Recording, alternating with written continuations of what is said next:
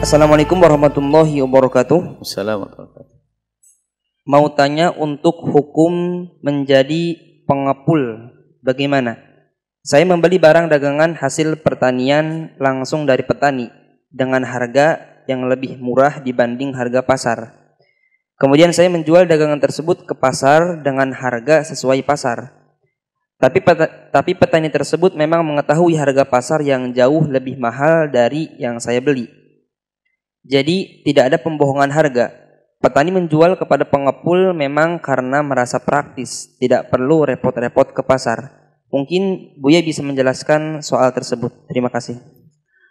Ada di dalam jual beli yang dilarang adalah menipu. Makanya dilarang baik najasyi, talakir rukban. Pura-pura beli, biar orang lain ikut beli. Padahal dia itu sudah kong kali kong. Ada namarkan hari ini mau beli, oh, yang lain ke bawah. Padahal dia bohong, haram. Atau mencegat orang dari perdesaan, dicegat, dibohongi. Ah, di kota harganya hancur, jual aja ke saya, bohong. Ini nggak akan berkah. Jual beli dengan bohong nggak berkah. Termasuk ke kampung ditutup harga pasar biar orang nggak tahu lalu dibeli dengan rendah sekali. Dibohongi orang kampung dosa. Nggak boleh seperti itu. Tapi kalau kita membeli ke kampung dan memang mereka sudah tahu misalnya terong di pasar sana harganya 5000 per kilo. 5000 per kilo. Cuman kita ke kampung kita beli 3000, tapi mereka tahu kan ada biaya transportasi dan sebagainya. Kita membeli 3000 per kilo. Dan orang kampung kok kadang nyaman daripada saya pergi ke pasar memang di pasar harganya 5000 saya pun belum tentu bisa jual makanya ada saya saya sebagai bos terong saya belanja ke kampung saya beli 3000 tapi saya kata Pak di pasar 5000 cuman ini kan tetek benge resiko nanti ada yang nggak terjual dan sebagainya saya beli 3000 sah seperti itu. Yang nggak boleh nipu. Oh di pasar jatuh sudah 3000 padahal 5000 membohongi orang. Wah jatuh. Akhirnya dikasih seribu, bohong yang demikian itu. Kalau anda jujur, bukan untuk bohongi, sah-sah saja.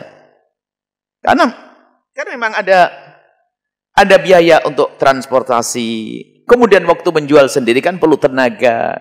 Kemudian tidak semua terong langsung terjual dan sebagainya. Maka yang demikian itu sah dengan catatan Anda tidak membohongi orang kampung dengan harga atau memalsukan harga pasar. Harga pasar seperti itu Anda sampaikan mereka ngerti Kemudian harga umumnya di kampung seperti apa? Sah yang demikian itu. Karena tidak ada kebohongan di balik ini semuanya. Dan bahkan inilah makna tolong menolong. Ya nggak mungkin harga di kampung disamakan dengan harga di pasar. Itu dijual berapa di pasar nanti? Kan begitu. Nah, yang penting tidak membohongi. Yang nggak boleh Anda membuat tim cerita pura-pura, eh di pasar terang cuma 2000. Padahal 5000. Kirim lagi satu orang. Ini kan penjahat hebat kan begitu, nggak nyuri. Tapi beli terong. Turun pakai necis, necis. Wah, Pak, mau jual terong. Ya Allah. Padahal kau tahu, di pasar cuma 2000. Pergi, hilang. Lewat lagi, mana terong, Pak? Di pasar 2000. Hah, baru bosnya datang. Nah, ini bohong dan nipu orang. Enggak berkah kalau orang berdagang dengan cara menipu, ya. Tapi modusnya ini jangan dipakai. Malah saya nggak ngajari modus begitu nanti. Ini bahkan dosa itu haram, nggak boleh ya. Wallahu a'lam bisawab.